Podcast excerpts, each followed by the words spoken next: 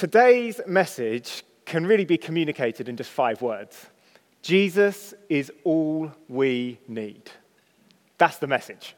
I mean, if you want, you can just switch off now if you like and tune in again in about half an hour's time. But I hope you stay with us because genuinely, I hope that, that going through this over the next half an hour or so will bring this idea that you might be familiar with that Jesus is all we need, bring it to life in a whole new way for us. That Jesus is not just perhaps a ticket to heaven for when we die or a man that was worth listening to and his teachings are pretty good, but that he is a man who has given us himself so that in him and him alone we would find everything that we need. There's a little bit of a joke that goes around church circles that if you are in uh, Sunday kids' work, that literally any question that is asked, Jesus is always the answer. Like, including what snack do you want, or what would you like to, I don't know, which toy would you like to play with? The answer is always Jesus. Well, welcome to Sunday school this morning. The drama that has, uh, we've been looking at through the book of Exodus has been building and building. And last week we saw how God was, had been sending a series of devastating and cataclysmic events upon the nation of Israel, what we would commonly refer to as the plagues. And really, they are all your favorite disaster movies rolled into one place. There's rivers turning to blood. There's huge hailstones crashing down upon the earth. There's swarms of locusts covering the land. The sun goes out. I mean, it is all happening. The action's big, it's bold, and it's showing the power and the supremacy of God, even over this foreign land of Egypt that had no idea who he was. But today, as the tenth and final plague comes along, the narrative that we've been following that has been building and building and building, and if this was Hollywood, all of the CGI budget would be saved up for this last climactic moment, and the budget would just go through the roof. But here, as God shows his maximum power, the focus narrows in on just one thing. In the Passover meal and in the Exodus, the, God slows the narrative right down, and he wants to make it clear to us and to the, the people in the story that for them to be saved, for them to find freedom, for everything that they need for the journey that's ahead of them, there really is just one thing that they need. So today's message is called The Lamb is All We Need. And we're going to pick up from Exodus chapter 11. Um, and this is now after the first nine plagues, as I mentioned before. Pharaoh has repeatedly, throughout each of them, said, I am not going to let the people go. Uh, and so now a final plague is threatened. And so what we're going to do is we're going to read, we're going to be jumping around a little bit. A few verses from chapter 11, reading from verse 4. Then we're going to read the first chunk from chapter 12 and then a few verses later on in chapter 12. So the words will appear on the screen behind me so you can follow along there or um, flick there in your own Bible. So, chapter 11, verse 4. So Moses said, he's speaking to Pharaoh here. So Moses said, Thus says the Lord, about midnight I will go out in the midst of Egypt, and every firstborn in the land of Egypt shall die. From the firstborn of Pharaoh who sits on the throne, even to the firstborn of the slave, slave girl who's behind the handmill, and the firstborn of the cattle, there shall be a great cry throughout all the land of Egypt, such as there has never been, nor ever will be again. But not a dog shall growl against any of the people of Israel, either man or beast, that you may know that the Lord makes a distinction between Egypt and Israel.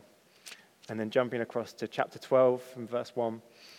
The Lord said to Moses and Aaron in the land of Egypt, This month shall be for you the beginning of months. It shall be the first month of the year for you.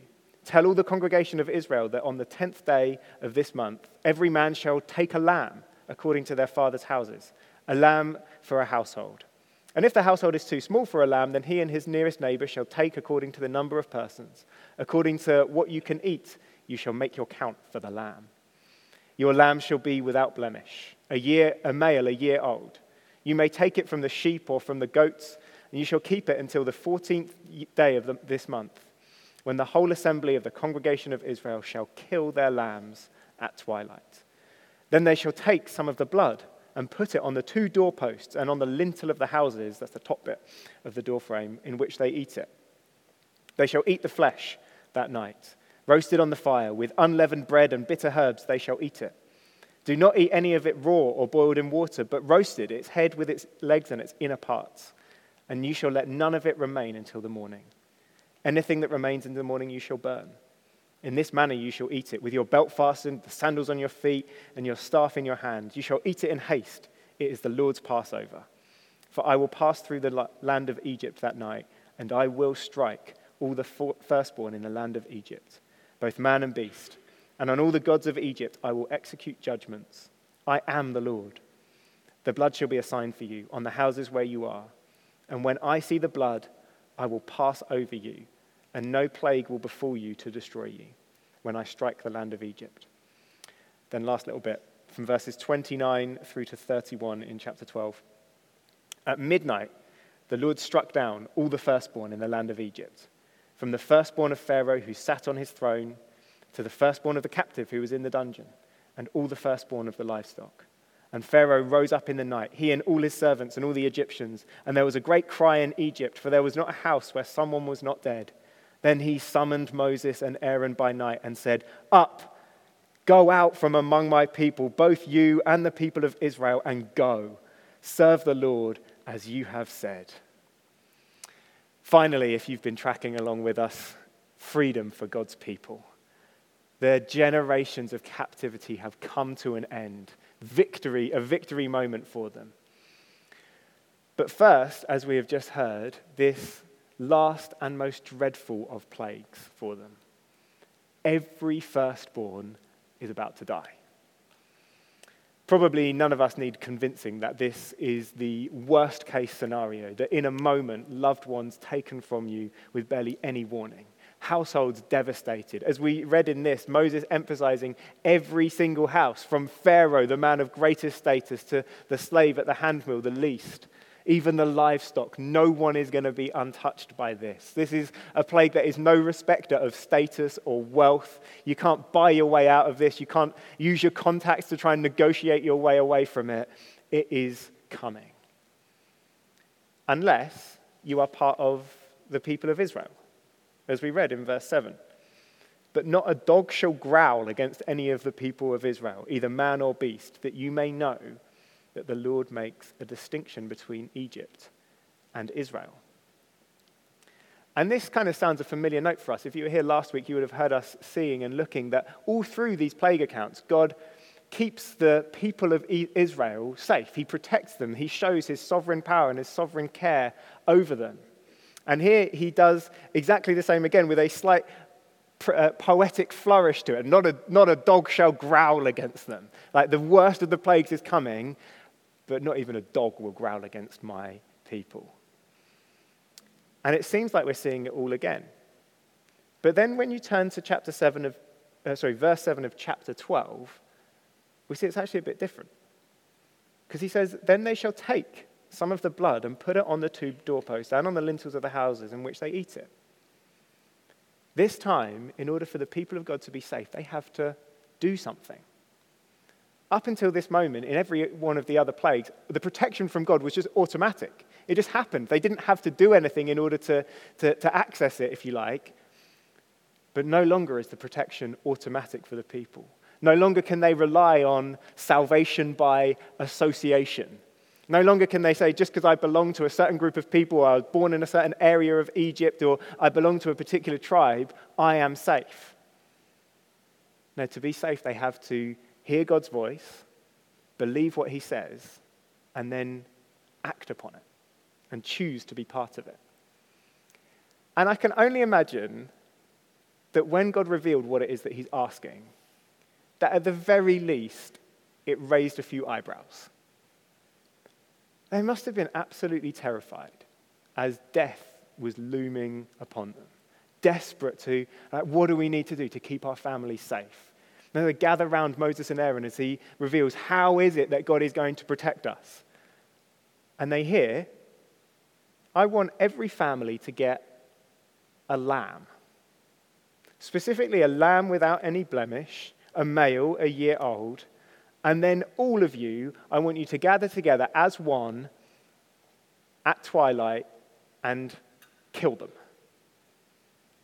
And then I want you to take the blood and smear it on the doorpost and on the top, and that's it. That's the plan. To keep them safe from a looming threat of death, a lamb. a dead lamb. Like, these are the people who have just had a front row seat on seeing the almighty sovereign God working throughout all of the plagues. They've seen his power on display, and this is what they're given a lamb to protect them. I mean, if I was there, I think I'd be like, Moses, I have one question. Uh, what? Uh, what are you do- What is this? Like, is this really what God is doing? Is this his plan to save us? I, I would have thought, I had something in my mind would have been like, maybe we just get all the firstborn out, uh, from, like, overnight stay at a spa or something, let's keep them protected, or some kind of like underground bunker situation, or at the very least, just a lot of cotton wool, we can just wrap them up. Surely then they will be safe. But no, he says, take a lamb. Like the most or least intimidating, least capable animal that you can think of, and then kill it. I mean, just imagine as they did it, they go outside and they're terrified that their family are going to die. And you get the blood, and you just a little bit there, a little bit there, a little bit there. And then you take a step back and you think, is that it? Is that really going to keep me safe? Is this going to be the thing that protects my loved ones? Just a little bit of blood. You must have just felt in that moment, as the night is starting to come, and you know that's the moment of death, you must just feel so helpless. They must have felt so foolish to be trusting in this plan when they could have done something else, like run away or like try and take matters into their own hand. But this is the plan. People in my family are about to die, and I'm out here doing this.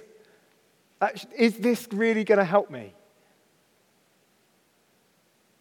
What God has given to them seems almost useless and powerless, yet it is just what they need. This is part of why the book of Exodus and getting to know it for us today is so helpful and so useful because it is a book of patterns, or rather, it is the original pattern a pattern that we then see repeated time and time and time again through Scripture. One way of thinking of the Bible, if you're kind of new to it, is that it's basically just the story of Exodus on repeat, time and time and time again, in slightly different ways, showing us slightly different people in slightly different, uh, in slightly different scenarios, but it's always the same tune, if you like, a bit like a melody in a jazz piece. I'm totally out of my territory talking about jazz, but from what I understand, it's kind of a baseline melody that's then like the Exodus story, but then just repeated and riffed on throughout. Slightly different sound, slightly different sound, but unmistakably the same melody each time. This book, the Exodus, shows us the original pattern. This is how God thinks, this is how God speaks, this is how God acts, this is how God saves. Here, right at the beginning of Scripture, he saves through the most unlikely, the seemingly most useless and powerless thing. Throughout, he saves through what seems to be the most ridiculous of plans. Have you heard the story of Gideon before? They're facing an army of 60,000 soldiers, 300 men up against them. This is not like a 300 men of Sparta situation. This is 300 men with torches and trumpets and yet God claims the victory. It's foolishness, but God works through it, showing us the pattern that when what He has provided seems totally useless, that is how He will save. This is how Paul the Apostle puts it. Puts it. He says, For the message of the cross is foolishness to those who are perishing, but to us who are being saved, it is the power of God. We can expect the plan to feel useless. Just like as Fergus was praying out, like when it seems like it's so confusing, how is this going to work? Clinging on. If you sometimes look upon the man, Jesus Christ, hanging upon the cross 2,000 years ago and think, there is no power for me there, there is nothing here that can actually help me in what I am facing right now and going through, welcome to the club. Welcome to God's pattern of salvation. But it's as we cling to the cross when it seems completely foolish to trust it. When we choose to believe the unlikely power of the cross, when we just cannot see it at all. This is the pattern of the Exodus echoing through our lives, showing us that the thing that we think cannot help us is actually the power of God. It is exactly what we need. And not just what we need, but that the Lamb is all we need. As we go through chapter 12, we see the Lamb is not just the beginnings of the plan, but the Lamb is the plan. It's the plan to keep the people safe. It's the plan to set them free. It's the plan to equip them and fill them for all that they have for the journey ahead. All of their salvation is found in this Lamb. This is a chapter all about the Lamb. From the meticulous detail that we've already seen of how big it's meant to be, what type of lamb, how old it's meant to be, when are you meant to sacrifice it, and then taking the blood and exactly how you're meant to apply the blood to the doorpost and the lintel. Then you're meant to go inside and picking up from verse 8, they shall eat the flesh that night, roasted on the fire with unleavened bread and bitter herbs. They shall eat it. Notice there a kind of double emphasis at the beginning and the end of the verse on eating it. After covering the house in the blood of the Lamb, you then go inside and you eat the flesh. And again, there's clear instructions about how they are to eat it, how they're meant to cook it, the herbs they're meant to use. Everything that they are doing in this chapter is centered around the lamb. And the whole of this lamb is in view. We've had the blood, now we've got the flesh. And it talks of how we're meant to cook all of the lamb the, the head, the legs, and the inner parts. Lamb brain, anybody? And then it says in verse 10, and you shall let none of it remain until the morning. You're to eat all of this lamb. A little bit of the lamb is not going to do for you, it's not enough. It's saying you need to take large portions of the lamb and you need to feast on it. You need to be full of the lamb for where I'm taking you. And you need nothing else. Verse 11 it says, Go with your belt fastened, sandals on your feet, and your staff in your hand. That is very much the keys, wallet, phone of the ancient Near East, but stripped way back. I mean, this is like any journey that they're going on, whether they just pop into the shop, they would take these things. They are not just about to pop to the shop, these guys. They are going on a journey. That's all they're taking for this journey, embarking upon the most dangerous and risky venture that you could imagine. There is a good chance, as we will see, a good chance that these Egyptians who are about to let them go are not going to be particularly happy about them going. And that their supreme mega army might see a nice little opportunity for a bit of good old fashioned revenge against these completely untrained uh, people who are fleeing from them. And yet, even if they do manage to then get away, they are walking free into the wilderness. Now, this is not the wilderness as in, oh, cool trip to the Lake District, let's go hang out in the wilderness. This is like cool trip to the Lake District if there were also wild animals there and barbarian armies trying to kill you. And I know people up north can be a bit rough, but the wilderness is a place of kill or be killed. To survive any of this, they must be waiting on God to tell them the swords that He's going to give and the, the shields that He's going to give them to protect them, the chariots that He might give to speed away. He's the sovereign God. He's the creator of all. He can probably just rustle something up for them. But all he gives them is the lamb. All they need for this journey is the lamb. Even the way that they prep the food points to this. All of it is emphasizing speed. You roast it, you don't boil it because it's the quickest way of cooking it. You do it all together. You don't spend time chopping it all up You've got to use bitter herbs. They're the, the com- most common, easiest herbs to find. You go and grab them, chuck them on. We've got to get this thing cooked so we can eat it. You use unleavened bread. We don't have time for the dough to rise. This has to happen quickly. Be quick. Be ready to depart. The message here is that you do not have time to ring round and find some good quotes from some good removal companies and pack up everything that you've got. You've got to leave and leave everything else behind. You can't take anything with you. It's likely in this time, given that these people have not yet committed themselves to properly following God, they're still getting to know Him, still learning Him, that they would have had all kinds of Egyptian household gods in their house. It was just normal, it was just the way that things were at that time. God here is saying, You have to take none of that with you. Nothing that you can cling to for comfort, nothing that you can perhaps try and put some of your trust in to keep you safe. For this journey, you've got to go completely empty handed, covered by the blood, and full of the Lamb. And that is it. And as if to really send this point home, even here, in the midst of this narrative, with the drama all building up, this is not just a description of a, description of a one off event, but in verse 20, uh, 14 through to 20, it constitutes then an annual celebration. The most important day of the calendar, the Passover meal, to celebrate and, and named how death passed over these people in this event through them feasting on the Lamb. A celebration of being saved and freed and provided for through the Lamb. A yearly reminder of the centrality and the total sufficiency for these people of this Lamb who was slain.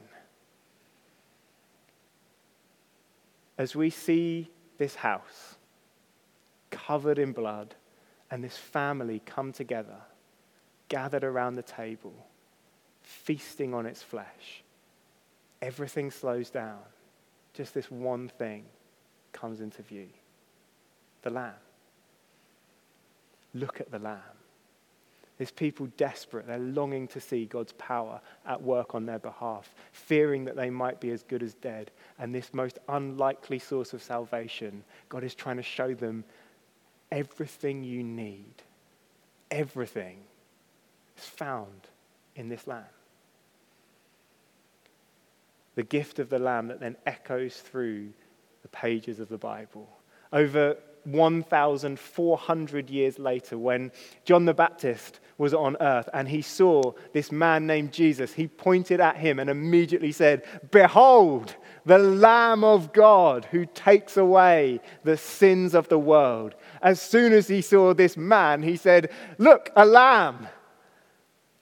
Here is, John said, the Passover lamb for us, the new Passover lamb that we need. And all that would follow in Jesus' life would show this was indeed who he was a life lived entirely without blemish. In his death, not a bone of his body was broken. In his death, a piece of wood, this time shaped in the cross, in the shape of a cross, covered in blood. In one of his letters, Peter actually describes Jesus as a lamb without blemish. And Paul, then, the Apostle Paul, not to be outdone, then just outright says it in 1 Corinthians 5, where he says, For Christ, our Passover lamb, has been sacrificed. The Exodus echoing through the Bible, finding its fulfillment in Jesus Christ. He has come so that in him we might find a Passover lamb. We too have a lamb where in him we find everything, everything that we need. This is what Jesus said about himself.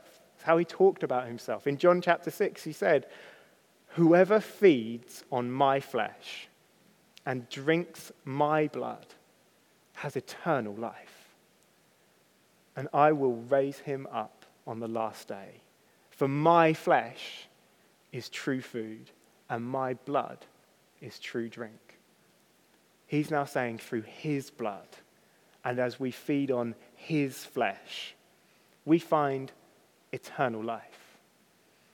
And again, this is not just ticket to heaven, but this is what Jesus referred to elsewhere in the scriptures as life to the fullest, living in the power of the eternal life now through him.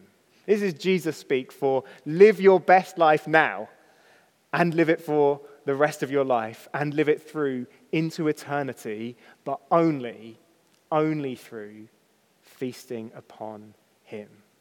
Here he comes and knowing exactly what he's doing, entirely self consciously, just presents himself and says, I am this Passover lamb. He's saying, You no longer need to find an actual lamb. You don't need to find something that meets all of the standards. You don't need to prep it up and cook it in a certain way. You don't need to only be able to eat of this once a year, but now I am your lamb for all that you need. Everything. everything in his blood as he gives up his life, in his flesh, we'd find it all. Jesus here, just to be very clear, he's not using poetic license. He's not just like over exaggerating it because he's got a crowd around him. He's saying, I actually am all that you need for everything. All you need for salvation, all you need for freedom, all you need, all we would need for our journey through the unknown wilderness that lies ahead, for any battle that we face, for wherever we find ourselves, for any season that we find ourselves in, we find everything that we need in our Passover lamb, his flesh and his blood. It sounds so simple, doesn't it? It sounds so straightforward. Just in him we find everything, and yet isn't it so hard to believe it? When we are bombarded in this world by being told we, are, we need so many things that you need to find and look everywhere you can for sexual gratification, otherwise, you will never find joy. Or you need to find a career where you both feel a deep sense of your purpose being achieved, and you also need to have a top tier salary, otherwise, what are you doing with your life? You need to be a mum who is constantly attentive to your kids and meeting their every need. Oh, and by the way, you also need to have a, an Etsy account that's bringing in great revenue, and you need to look amazing before you, before you put any makeup in, on the morning. You need to get a 2 1 in your degree. Otherwise, your life is not going to go anywhere. You need to have your whole life mapped out by the time you're 25, otherwise, you're going to waste your days. You need to get flat abs. You need to get an iPhone 14 Pro into the noise of all of this that bombards us, we need to choose to step out and say, no, no, no, I don't need any of those. I need one thing. I need the Lamb. I need to go to the one who says earlier in John 6, I am the bread of life. Whoever comes to me shall not hunger. We need to eat of him all of those other things, they are just empty calories. All of those things, you eat of them and they taste good for about a second. And then you're miserable and you're hungry again. Now, I need to, they don't feed my soul. I need to be nourished somewhere else. I need Him. Only He will satisfy and nourish our soul. I just love that picture of the family in this house, gathered around the table, covered by the blood of the Lamb feasting on his flesh, just coming together, not satisfied with just a little bit, but trying to get hold of as much as they can to feast on him. As a church family, don't we want to be just like that? A people coming together, hungry, looking for nourishment, looking to get hold of him, to feast on him knowing we can have as much as we want, knowing that however we show up to the table, whether we're joyful or frail, whether we're grieving or content, whether we're motivated or languishing, whether we're lonely or lively, knowing that our deepest needs will only be met in coming to Him and feasting. This is what God has been working to throughout all of the plagues. This is the work of His sovereign hand looking to lead His people to the Lamb plague after plague, showing his strength, revealing progressively the extent of his sovereign power, time and time again, showing his goodness and his protection and his care for his people, all of it designed to bring them to this, this night, this point of decision where God is saying to his people, Are you ready to trust and go all in on the Lamb and say that he is all that you need? And they did. Verse 28 in chapter 12 the people of Israel went and did so. As the Lord had commanded Moses and Aaron, so they did. Do you see the double emphasis again in that verse? They did it. They heard from God, they started to be moved by what he was saying, and then their response was they, they did it. They didn't just believe these things in their heart as God spoke, they didn't just nod along with God and say, These are some good points. I am interested in what God is saying, I will mull on it. No, their faith, it moved them to immediate action. We see this in chapter 12 that they, they take the lamb and they take the blood. Four times as they're eating the meal, we, we read of them eating. It's an active response, a response of participation. They saw that just believing this, believing, oh, the lamb is going to provide everything for us, but then not doing something about it was not going to get them anywhere. If they wanted to enjoy their salvation, if they wanted to step into all of the freedom that was on offer and, and enjoy the life that God had for them, they had to be active. They had to reach out, take their share, and feast on it. The same is true for us. If we believe, you might be thinking, Duncan, I've heard all this before. I know Jesus is everything. But I'm hoping that this stirs our hearts to think if, if we believe this, if we think Jesus really is everything, then we need to do something about it. We have to live it out and live as if it's true. This means discipline. This means making a goal and then ordering our lives, making a conscious, intentional decision of, I am going to do something about this. I want my life to be about feasting on Jesus. You know, every moment of every day, we have an opportunity to meet with Jesus, to come to him and feast on the bread of life. Through his word and by his spirit, we can come and he has everything that we need. We can feast upon him. And if we really believe this, we have to be disciplined. We have to choose. I am going to make time to open up my Bible. I'm going to make time to have a few moments with Him to welcome His Spirit and ask Him to come and fill me. This is good old fashioned personal devotional time. I think something, somewhere along the line, this became a little bit unfashionable in church circles that, you know, I would read my Bible, and I, I don't know if, if you do, but this is the only means that Jesus has given us or the, the primary means for us to come to Him and meet with Him and feast on Him and say, He is my all. There's no replacement. Something that was big for me when I went to university was I found myself around a group of Christians who were like me, but they lived like this. They lived like Jesus was everything. I found myself around people who saw Jesus in a completely different light. They didn't just love church, they didn't just love Christian things. They didn't just love wearing what would Jesus do bracelets, which I was bang into at those times. They loved Jesus. They had this dynamic relationship with him that when I saw how they knew him, when I saw how they talked about him, I was just like, I want something of that. I want to know him like they do. And I spent as much time with them as I could, worshiping, praying, hanging out with them. Find some people like that. Find music and podcasts and books that aren't just Christian flavored, but actually do something in your heart to move you towards Jesus.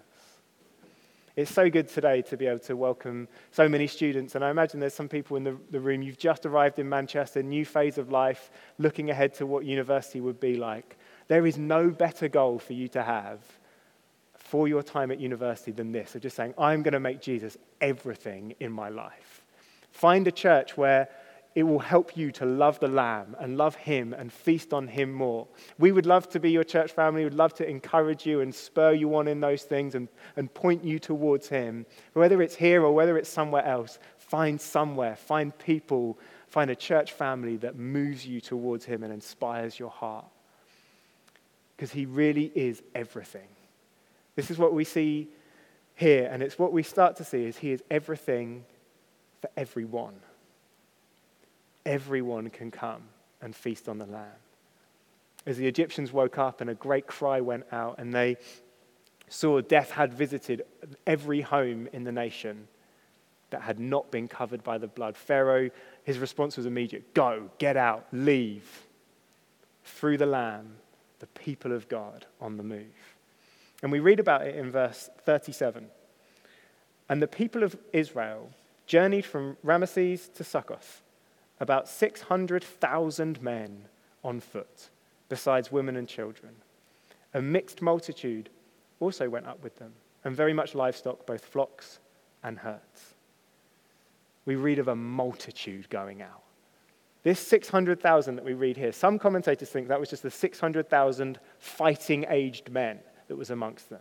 That actually a closer number would be 2 million people leaving Egypt overnight. I mean, just look at the sovereign power of God that just in a click of a finger, the blink of an eye, 2 million people set free. But it was also a mixed multitude. The original people of Israel and Egyptians. Egyptians, by many estimates, making up a large chunk of their numbers. People who had been added into the people of God. People who now had a share in the Lamb. This is the stunning and outrageous mercy of all that God was doing through these plagues.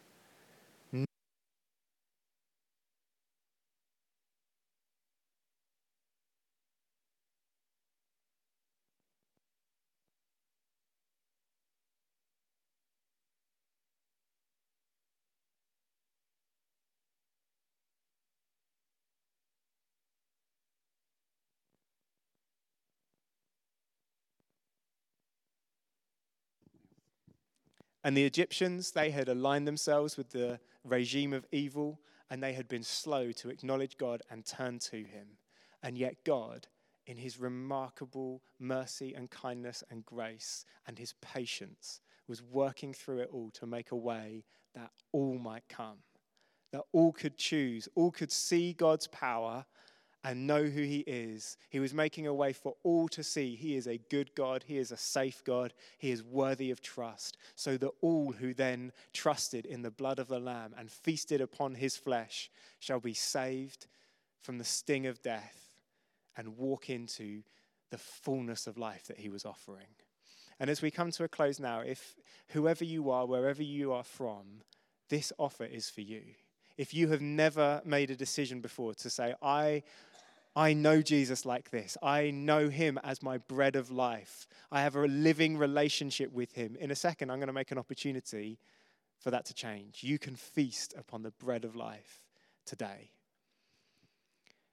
Jesus, he really is all that we need. We're made to believe it. And just like in this meal that's constituted here, we are made to live it. And that's how we're going to finish our time now. We're going to share in the meal of the Passover lamb gathered together, a family coming together around the Lamb, drinking his blood, feasting on his flesh. This Lamb that has died for us, that we might find life. So, would the band like to come?